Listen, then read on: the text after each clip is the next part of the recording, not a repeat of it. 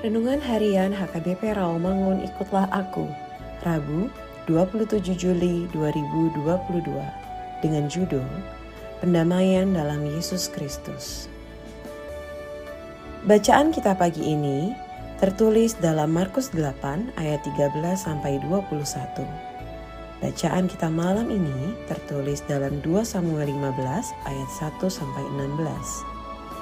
Dan kebenaran firman Tuhan yang menjadi ayat renungan kita hari ini tertulis dalam 2 Korintus 5 ayat 18 yang berbunyi, Dan semuanya ini dari Allah yang dengan perantaraan Kristus telah mendamaikan kita dengan dirinya dan yang telah mempercayakan pelayanan pendamaian itu kepada kami.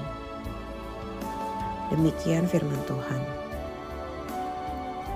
Sahabat ikutlah aku yang dikasihi Tuhan Yesus, di Katedral St. Patrick di Dublin, Irlandia, ada sebuah pintu yang menceritakan sebuah peristiwa yang terjadi lima abad lalu. Pada tahun 1492, keluarga Butler dan Fitzgerald bertengkar memperebutkan sebuah jabatan di daerah tersebut. Pertengkaran mereka membuat keluarga Butler mengungsi ke katedral.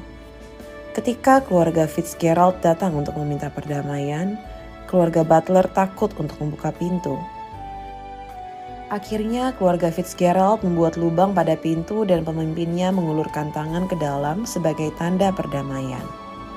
Demikian halnya dengan manusia. Dosa telah merusak hubungan manusia dengan Tuhan Allah.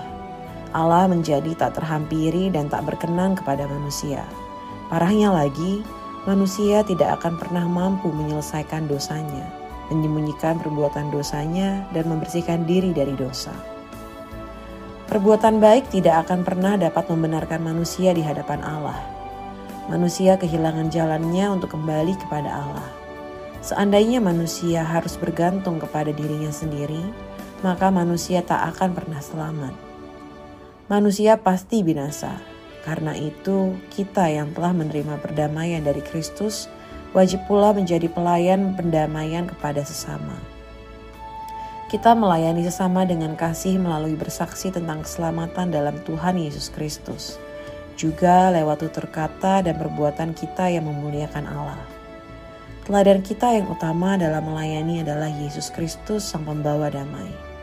Biarlah melalui kita orang lain juga diperdamaikan dengan Allah dan hidup dalam damai sejahtera Allah senantiasa. Amin. Marilah kita berdoa. Ya Tuhan Yesus, ajarilah kami untuk berdamai dengan diri kami, sehingga kami mampu meninggalkan segala dosa-dosa kami.